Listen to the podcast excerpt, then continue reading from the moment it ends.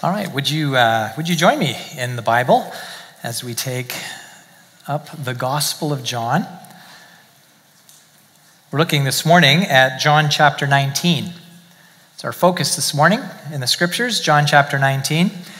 This is uh, broadly described as the passion, passion of Jesus, the suffering of Jesus. Here, John is giving us the final hours uh, before Jesus breathes his last on the cross. John chapter 19, beginning at the second half of verse 16, and carry it through to verse 27.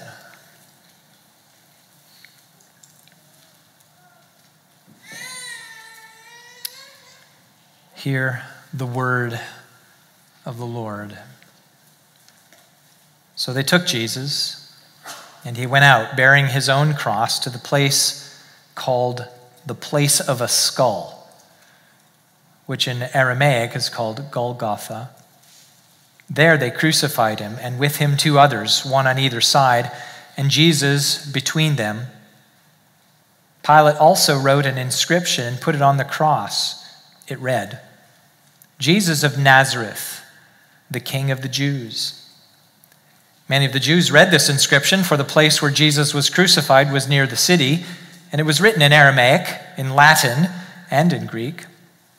So the chief priests of the Jews said to Pilate, Do not write the king of the Jews, but rather this man said, I am the king of the Jews. Pilate answered, What I have written, I have written. When the soldiers had crucified Jesus, they took his garments and divided them into four parts, one for each soldier, and also his tunic. But the tunic was seamless, woven in one piece from top to bottom. So they said to one another, Let us not tear it, but cast lots for it to see whose it shall be. This is to fill to fulfill what the scripture, the scripture which says, They divided my garments among them, and for my clothing they cast lots. So the soldiers did these things. But standing by the cross of Jesus were his mother and his mother's sister, Mary, the wife of Clopas, and Mary Magdalene. When Jesus saw his mother and the disciple whom he loved standing nearby, he said to his mother, Woman, behold your son. Then he said to the disciple, Behold your mother. And from that hour, the disciple took her into his own home. Is God's word. Trust that you're deeply grateful to the Lord that we get this in our hands and we can attend to it quite easily.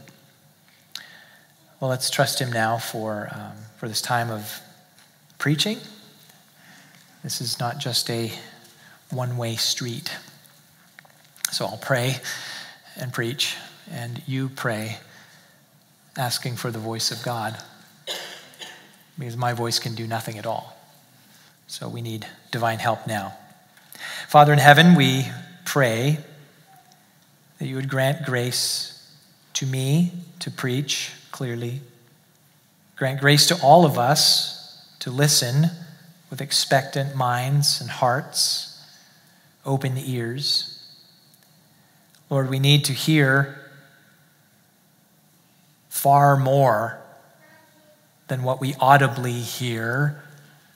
We need to have implanted in our hearts the very living and active word. And so, Lord, even through this foolish means of preaching, we pray that you would accomplish your good work. Not because we are worthy, but in spite of us, because you have called us to this task. So, we pray like Samuel did when he first heard your voice. Speak, Lord, for your servant hears. May it be. For the glory of Jesus. Amen. Well, in my own uh, in my own Bible reading of at least the Old Testament portion of it, I've been I've been working my way through First and Second Chronicles. If you've read through uh, Chronicles, these books really give you an overview of the history of Israel. uh, beginning with Adam right through to the Babylonian captivity. But there's a significant focus on the kings of Israel and Judah. So if you've read through them, you can read about David and Solomon and Rehoboam and Josiah and Hezekiah, Ahab and Manasseh. Some righteous kings, many who were quite unrighteous. It's really a, a sad history. So much favor from the Lord on those who were anointed his kings, and yet many of these kings had, had turned to idols. Uh, some had even sacrificed their own sons in the fire, and they led God's people astray. And they were a, a sorry lot if you do read through First and Second Chronicles. But, but in the middle, in the middle of this great and wonderful history, you have this, this promise made to King David by the Lord. And this is the promise that David heard. I declare to you, the Lord said to David, that the Lord will build you a house. When your days are fulfilled to walk with your fathers, I will raise up after your offspring, after you, one of your own sons, and I will establish his kingdom. He shall build a house for me, and I will establish his throne forever. I will be to him a father, and he shall be to me a son. I will not take my steadfast love from him as I took it from him who was before you, but I will confirm him in my house and in my kingdom forever, and his throne shall be established forever. What the Lord told David, what that there would be a king in his lineage that would reign and rule over his people forever. A glorious promise. Well, here we are. Here we are in the Gospel of John, and I just read this section before Jesus' crucifixion. Jesus had already had a, a sort of a mock coronation. He had a, a, crown of thorns woven together by the soldiers, and it was pressed into the flesh of his head. He has now been stripped naked. His wrists are, have been fastened to a beam with spikes, and he has been hoisted up for all to see him die. And over his head is this inscription Jesus of Nazareth, King of the Jews. Now I can imagine people thinking, King of the Jews. They saw the sign. It was a spectacle to behold, to be sure, as crucifixions often were, as Rome made a habit of, of executing its enemies of the state. And people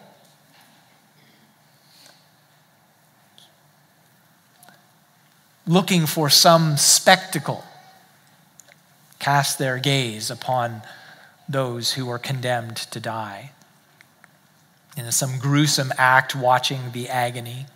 But I can imagine people thinking when they see the sign, this, this is the one God promised to David? What kind of king is crucified? A weak king, a defeated king, a criminal king. What kind of king is this? Now, of course, John has a point of view, our gospel writer, and of course, the Holy Spirit has put it in him to write this down. What John wants us to see, what the Holy Spirit wants us to see, even in this moment, he wants us to see God the Son, Jesus as the King who is anointed by God, so that by looking at him, looking to him, and us now separated by 2,000 years, us looking to him with the eyes of faith, we might find eternal life in his name. So, as we look closely at this scene, this final scene before Jesus breathes his last, this scene as he is fastened to the cross, I want you to notice five things about what kind of king Jesus is. First of all, the story about Jesus is true history. Second, Jesus is a humble king. He's a humble king. Third, Jesus is a rejected king. Next, Jesus is a sovereign king, the sovereign king. And finally, he is a personal king. It's true history Jesus is a humble king, a rejected king, a sovereign king, and a personal king. First, Jesus' story, the story about Jesus as king, is true history. It's true history. Now, whenever we read something, and I read lots of, of news in particular, and uh, these days I get it off the internet. But when you read something, I'm sure you're, you're like me, when you read something, be it a news article, some sort of history book, eh, what comes to our minds is, is the question, and it's probably foremost on our minds is it true? Is it true? And it's really the question that divides fiction from history, right? Is it true? Sometimes it's very hard to tell because we're not sure of the source.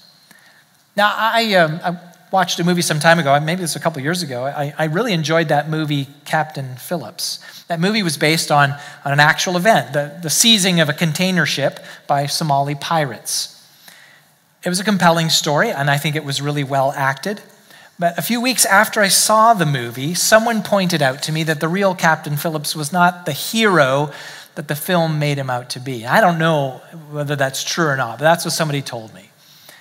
That a significant representation of him, the way he was shown in that film, it was in fact a fiction.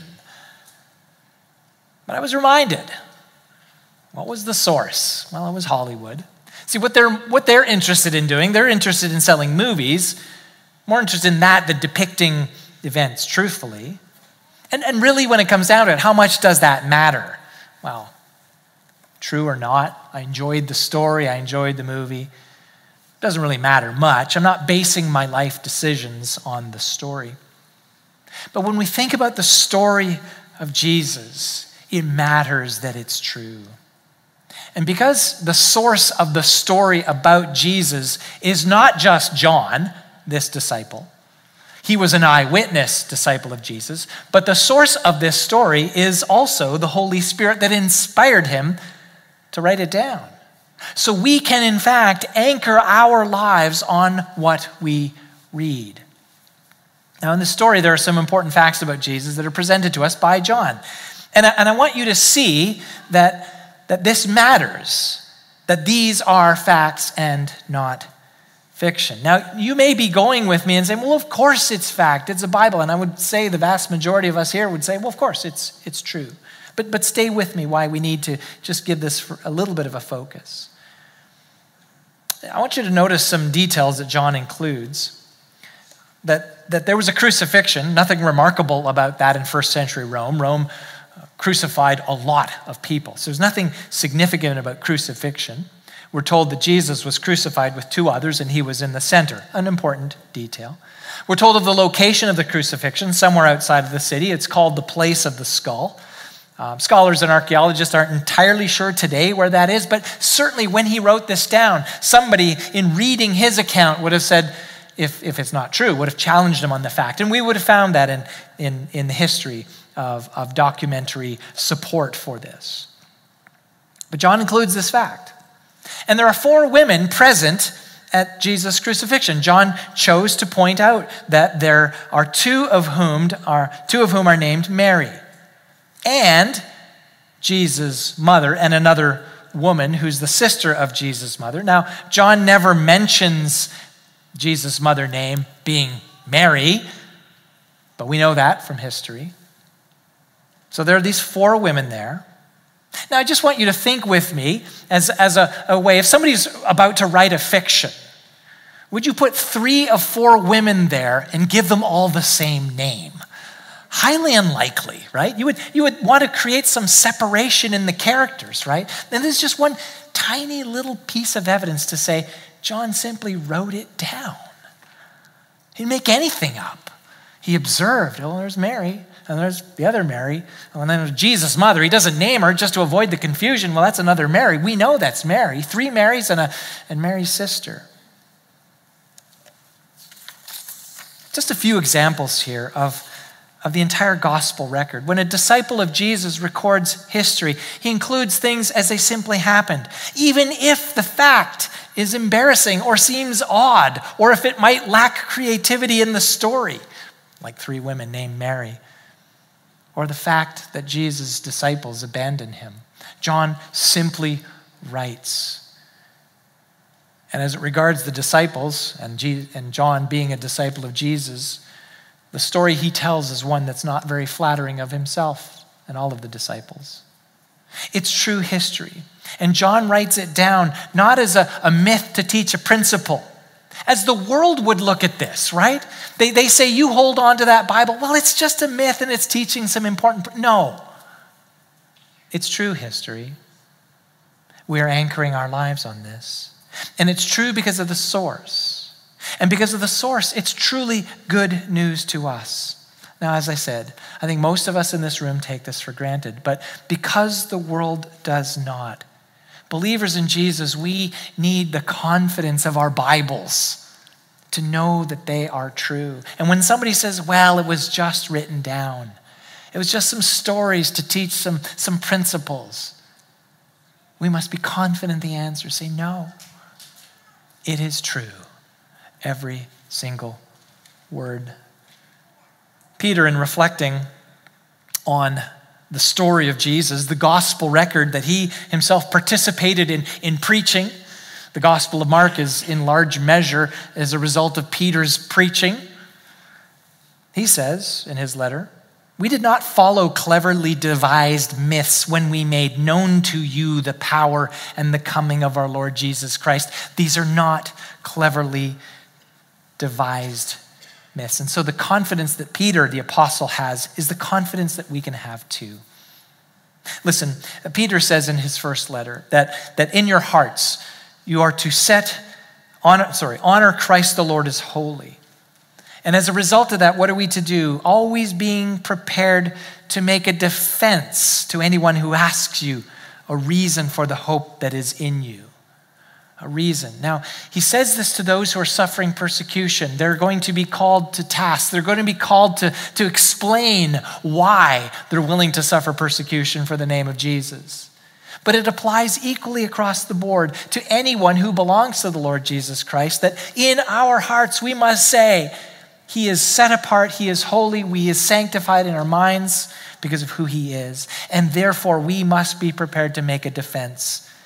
So part of, of our preparation is to be able to testify Yes, to how you have been forgiven in Jesus. Yes. How he died in your place for your sin. Yes. But that testimony Listen, that testimony is meaningless if the events on which they're based did not happen.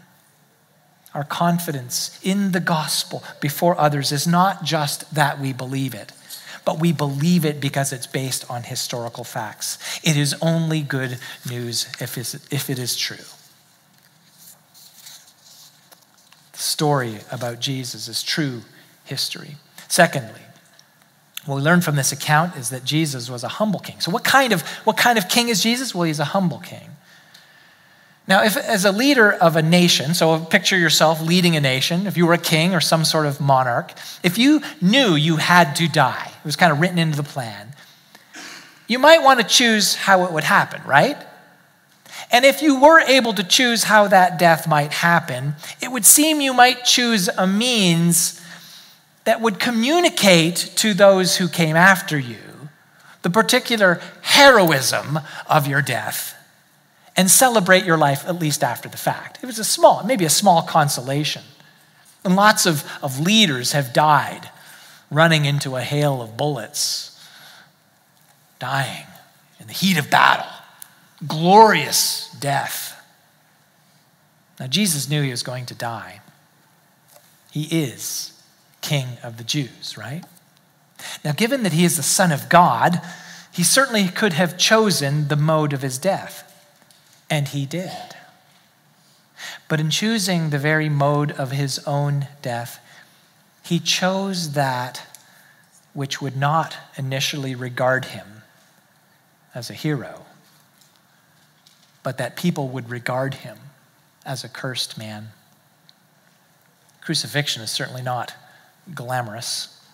It was, in fact, hideous.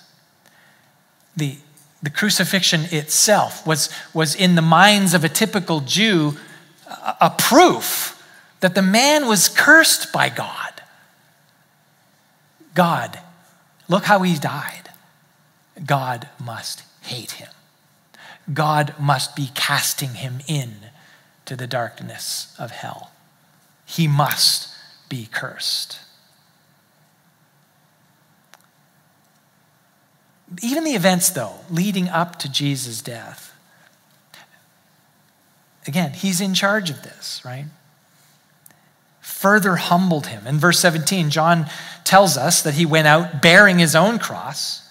He had to carry the means of his own execution, dragging it through the streets, uh, maybe a mile and a half or two.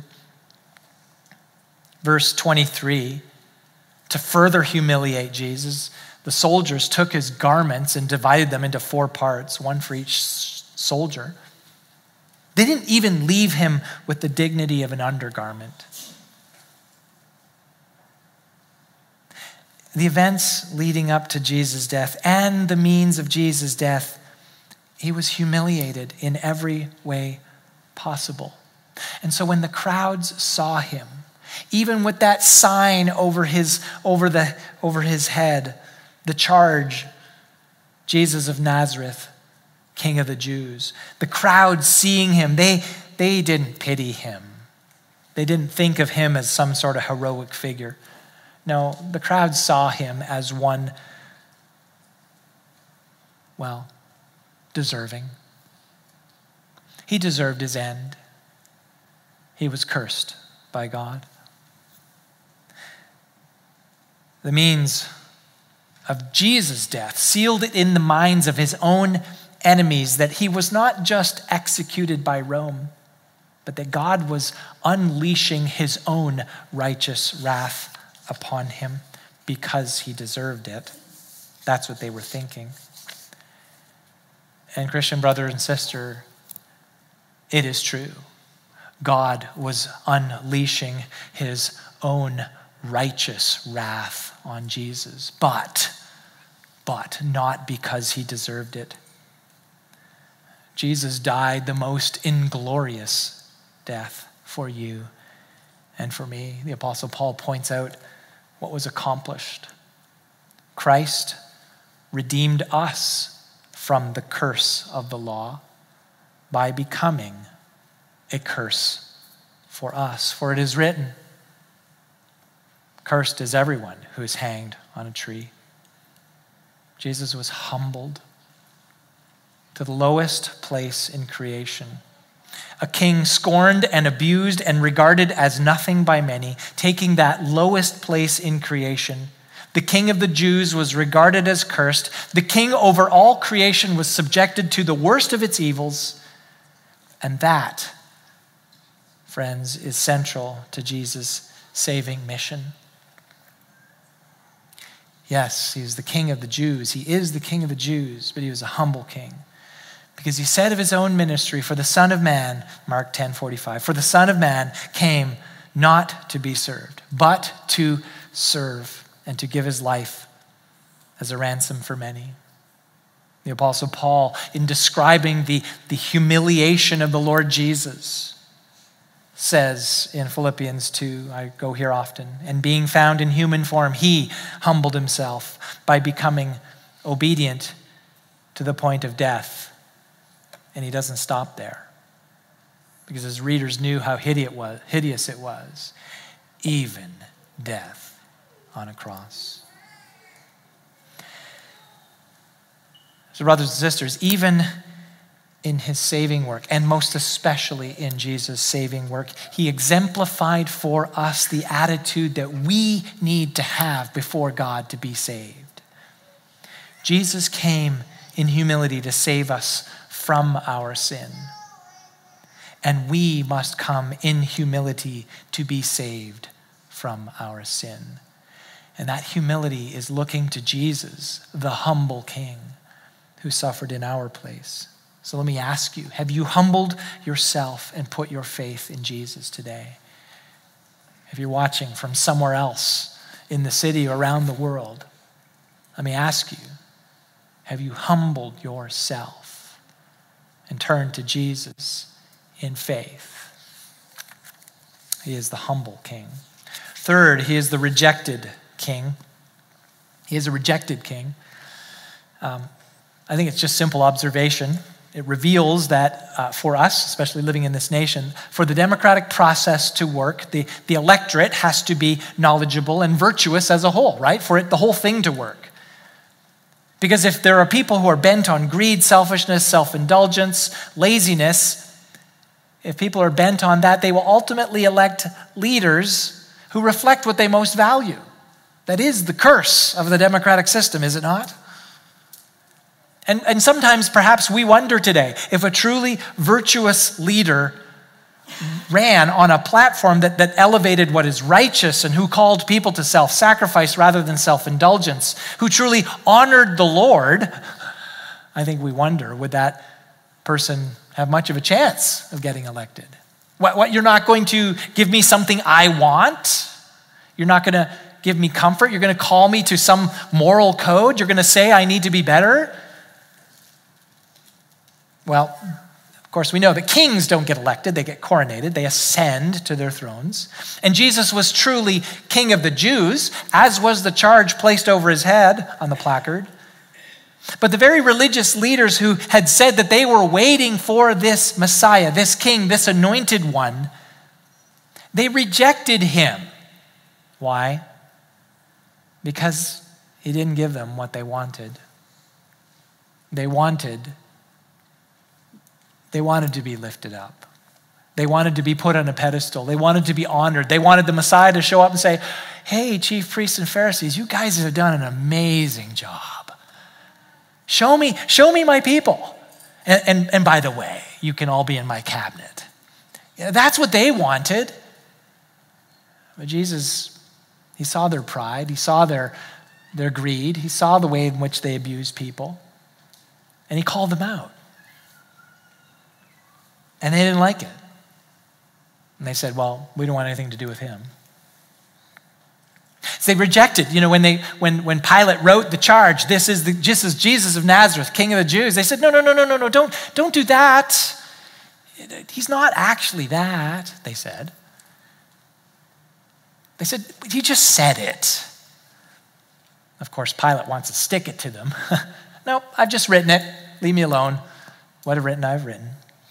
See, they, they, they, they disagreed with the premise of the charge because, in fact, Jesus was put to death for the charge of being king of the Jews. In effect, saying to all of those religious leaders, You rejected your king. Not you rejected somebody who is an impostor. No, the charge simply said he is the king of the Jews. The charge was He's king of the Jews. And you offered him up to be crucified. You rejected the king of the Jews, and that was made known. And just so everybody could understand it, it was up there in three languages. So anybody in and around Jerusalem, if they spoke Latin or Aramaic or Greek, they would have had the message loud and clear. That's why Jesus died. Now, the, the rejection of Jesus by the ones that should have understood the scriptures that they claimed was now the scene paints a picture of what to expect. Jesus' own people didn't receive him. Of course, John told us that at the beginning of the gospel. He was in the world, the world was made through him, yet the world did not know him. He came to his own, and his own people did not receive him. And so, if, if Jesus' own people, the people of his own religious heritage, Jews, if they rejected him, that it should not be a surprise to us that most people in the world today don't receive him either. Now, Jesus described what it would be like, what it would be like to trust him as king. And this message needs to come to our ears. We need to be reminded of this. Because Jesus said this in Matthew 7 Enter by the narrow gate. For the gate is wide and the way is easy that leads to destruction, and those who enter by it are many. For the way, for the gate is narrow and the way is hard that leads to life, and those who find it are few. The reason those who find it are few is because those who find it are ones who have not rejected Jesus as their king? What kind of king is this that is rejected by most people? And, brothers and sisters in Christ, it's the kind of king that we follow today. Jesus is, in our culture and our time, a rejected king. Now, we, we in this nation, in the western part of the world, for a long time, we've enjoyed this sort of easy alliance between being Christian and being American or Canadian or, or British. But I think, and Josh pointed this out to me if, maybe a few weeks ago, but it's stuck in my head. It's getting to the point, and maybe in the not too distant future, where, I mean, it used to be you can be good Christian and good American, and that works well together. But maybe the time's coming, and not too far from now, we're being good Christian, faithful to the Lord Jesus means by the standards that society sets. Bad American. And are you willing to take the narrow way? Are you willing to be bad American? Not according to the Constitution. I'm just saying the way people talk. Oh, you hold that view about marriage? You're a bad American. You think this about what the Bible says? Well, that's hate speech. You're a bad American. And listen, I'm not trying to set you up so that you go out of these walls and, and, and look with hostility, but, but understand there's a time coming, perhaps in our own lifetime, and I'm thinking in the lives of my children or grandchildren, where being good Christian might very well mean being bad American. Where are you today? Are you willing to stay on the narrow way? Are you willing to be called bad by society because they have a turned on its head sense of morality? Are you willing to be counted as an enemy of the state to identify with Jesus? Pray that you are. Now, the good news is that while Jesus is rejected as king by so many in our world today, the good news is this. And hold to this. John said this at the beginning while many rejected Jesus, there is a truth here. To all who did receive him, who believed in his name, and I trust that that's all of us here this morning. To all who did receive him, who believed in his name, he, that is God, gave the right to become children of God, who are born not of blood, nor the will of flesh, nor the will of man, but of God. You see, the beauty of this is you're not born spiritually, primarily by your will, but by the will of God. And if God makes you alive, you will remain alive. And the good news is this that when the world rejects the King, Jesus, you can still stand with him because God will keep you. Four, what kind of king is Jesus? He is sovereign king. He's a sovereign king. Now, that word sovereign, in, every, in, in a, a monarch, a king, a queen, in a sense, every one who is a king or queen, a monarch of some kind, is a sovereign. In fact, sometimes they use the words interchangeably. And, and those kings and queens of old, and even the ones that exist today in their limited power, they express that sovereignty by making decrees. They, they raise some up to prominence and they cast others aside. That's what's happened in history. And, and they seek to extend that sovereignty by, by conquering other nations around them. Now, as an observer, John included the details, as I already said, the details in this narrative as he saw them. And so, he, what he does here is he includes uh, what might be to anyone else a rather obscure little fact about what happened to Jesus' clothing. And here's how I'll make the connection between this and his sovereignty, but follow me in the thinking. Verse 23, we're told about Jesus' tunic. It was seamless, woven in one piece from top to bottom. So they said, these soldiers, they said to one another, let's not tear it, but cast lots for it to see whose it shall be. Now, what does it matter what the soldiers did with Jesus' clothing?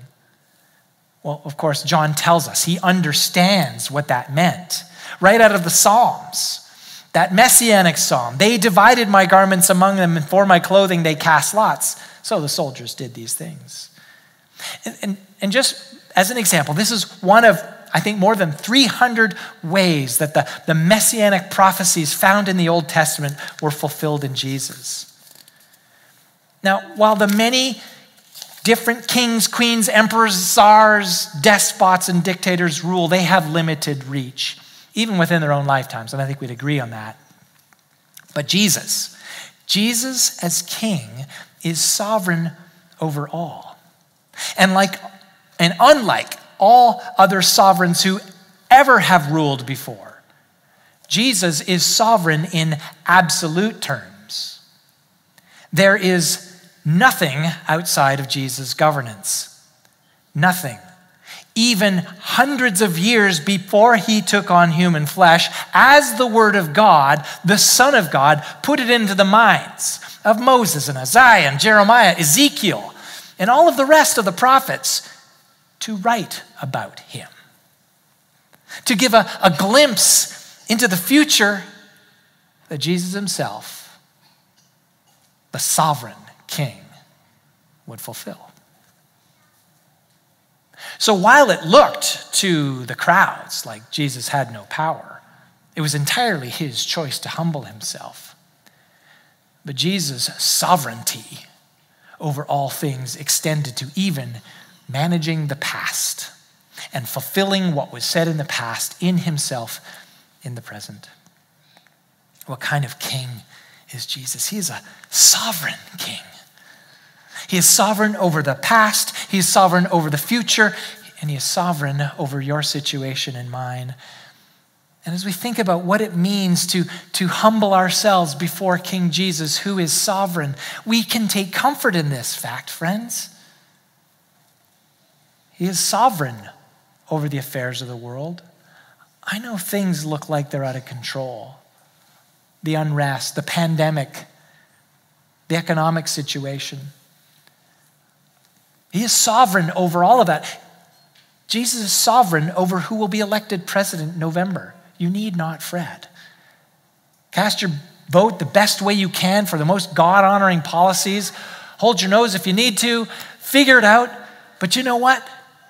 God is sovereign over that. What will come of this disease? Will there be a vaccine? Will there be an effective treatment for COVID? God is sovereign over that. This thing has not happened in the dark. This thing has not happened without the knowledge of Jesus. He rules it. And we can wake up each morning knowing He's in charge of the next breath we take and the next time our hearts beat. Jesus is sovereign king over if we'll keep our religious freedoms or not. And maybe we feel like some of those have been taken away or might be taken away. Jesus is sovereign over that too. What kind of king is Jesus? He is sovereign, he rules over all, and we can trust him. Finally, Jesus personal king. Personal king. Now, if you've ever watched or, or observed the royal watchers in England, um, some of them will stand outside of Buckingham Palace just on the, on the, the news that the queen may be coming out. So just for the, they'll stand there for hours, even overnight, for just the, the, the possibility that they might have a personal greeting from Queen Elizabeth. Very few get that opportunity. And, and at best, it's not much more than a handshake, maybe some simple greeting, some nice words. Uh, for most of England, primarily she's a figurehead, but she's a, a, the queen is a distant figure. And, and mostly what she does is say nice and encouraging things to her subjects from afar. I'm not impugning her character, she's merely human. I don't doubt that she loves the citizens of Great Britain, but to most people, she is quite impersonal. As a king, Jesus love for his people is proved in the fact of his dying for us. But as king, Jesus is the infinite multitasker. Just look at the way this, this story. Why does John include this? What, what happens here? Watch what he's doing. As Jesus, the infinite king, was saving the world, he still personally cared for his mother. When Jesus saw his mother and the disciple whom he loved, and John is referring to himself here, when Jesus saw his mother, and the, he's on the cross, he's dying. He's suffocating to death as he, as he tries to lift himself up just to catch a breath, and then he falls under the pain. And somewhere between him lifting his body up and falling back down, he, he has the, the focus to see Mary, his mother, and John. And he says to his mother, Woman, behold your son. And then he said to the disciple, Behold your mother.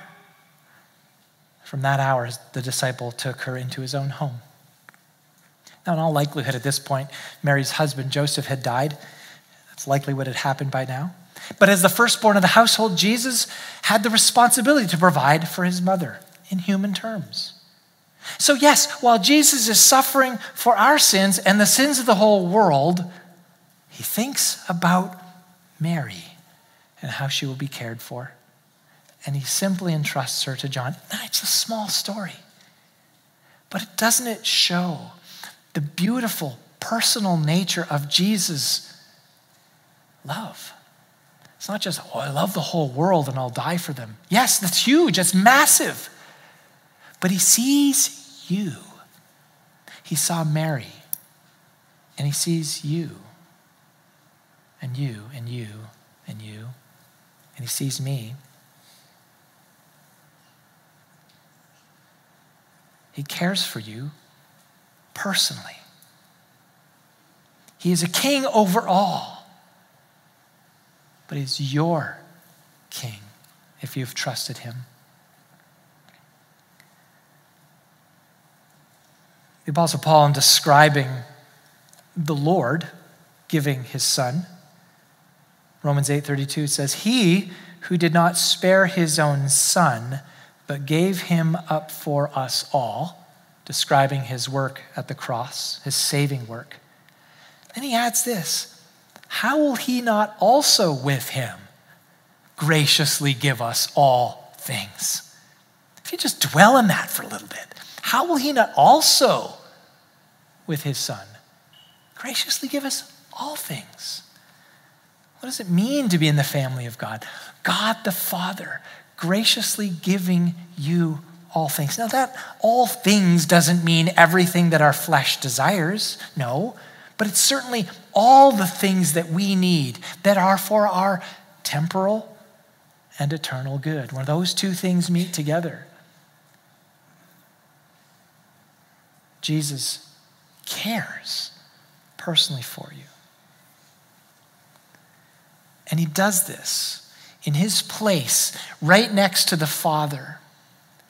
Is Romans 8, just a few verses later of that section, 34. Who is to condemn? Okay, so can somebody condemn you as a child of God? No, nobody can condemn you. Here's why Christ Jesus is the one who died. More than that, who was raised, who is at the right hand of God, who is indeed interceding for us. He is interceding for you, Christian brother and sister. That's what Jesus is doing. He is interceding for you when you face temptation. He is interceding for you when you're in such anguish that you don't even know what to pray. He is interceding for you when you pray for your son or daughter who has not professed faith in Christ, but who seems to have wandered away. And he is interceding for you when the emotions are so raw and you don't know how to forgive, He is interceding for you when you feel the uncertainty of a job that's going away. He is interceding for you when you're worried about how you're going to provide for your family. He is interceding for you on great and small things because what He wants for you is to continue to trust Him. Jesus is not a distant king, He is a friend that sticks closer than a brother. And I was reminded, I was listening to a, a podcast this week, and I was reminded of this hymn because I, I found myself singing along. James Grindlay Small wrote this hymn. I used to sing it as a young boy, and I was reminded of it this week. It says, I found a friend, oh, such a friend. He loved me ere I knew him, before I knew him. He drew me with the cords of love and thus he bound me to him. And round my heart still closely twine those ties which not nothing can sever. For I am his, and he is mine forever and forever. Have you found a friend in Jesus the King? Do you go to him moment by moment? Do you trust Him with your darkest secrets? Have you confessed your deepest sins? Have you trusted Him with your soul? Well, I encourage you to do so today. Put your faith in Jesus and keep coming to Him. What kind of king is this King Jesus? Well, we can count on the stories that we have about him, they are true. Jesus is a humble king, and, and we need to come to him in humility. He's a rejected king. The world around us is going to reject him. And we have to prepare, be prepared to be rejected with him. But he offers an eternal reward, nothing that this world can ever give to us. Jesus is a sovereign king. He rules over every microsecond, every day, every year. There's nothing over which he does not rule, and you can trust him. And Jesus is a personal king. So go to him. Put your faith in him. Seek him. And be comforted by the knowledge of what the word tells you about him. He is for your eternal good. Well, let's pray. Thank you, uh, Father, for sending your Son. And, and while this scene at the cross is hideous in so many senses, it is so, so gloriously beautiful in so many other ways. Because the eternal result that was accomplished there. Lord Jesus, humble, rejected, sovereign, and personal King. Thank you. Thank you for giving yourself for us and giving us a welcome into your eternal family. We want to live our lives to your praise, Lord Jesus. Help us to do that.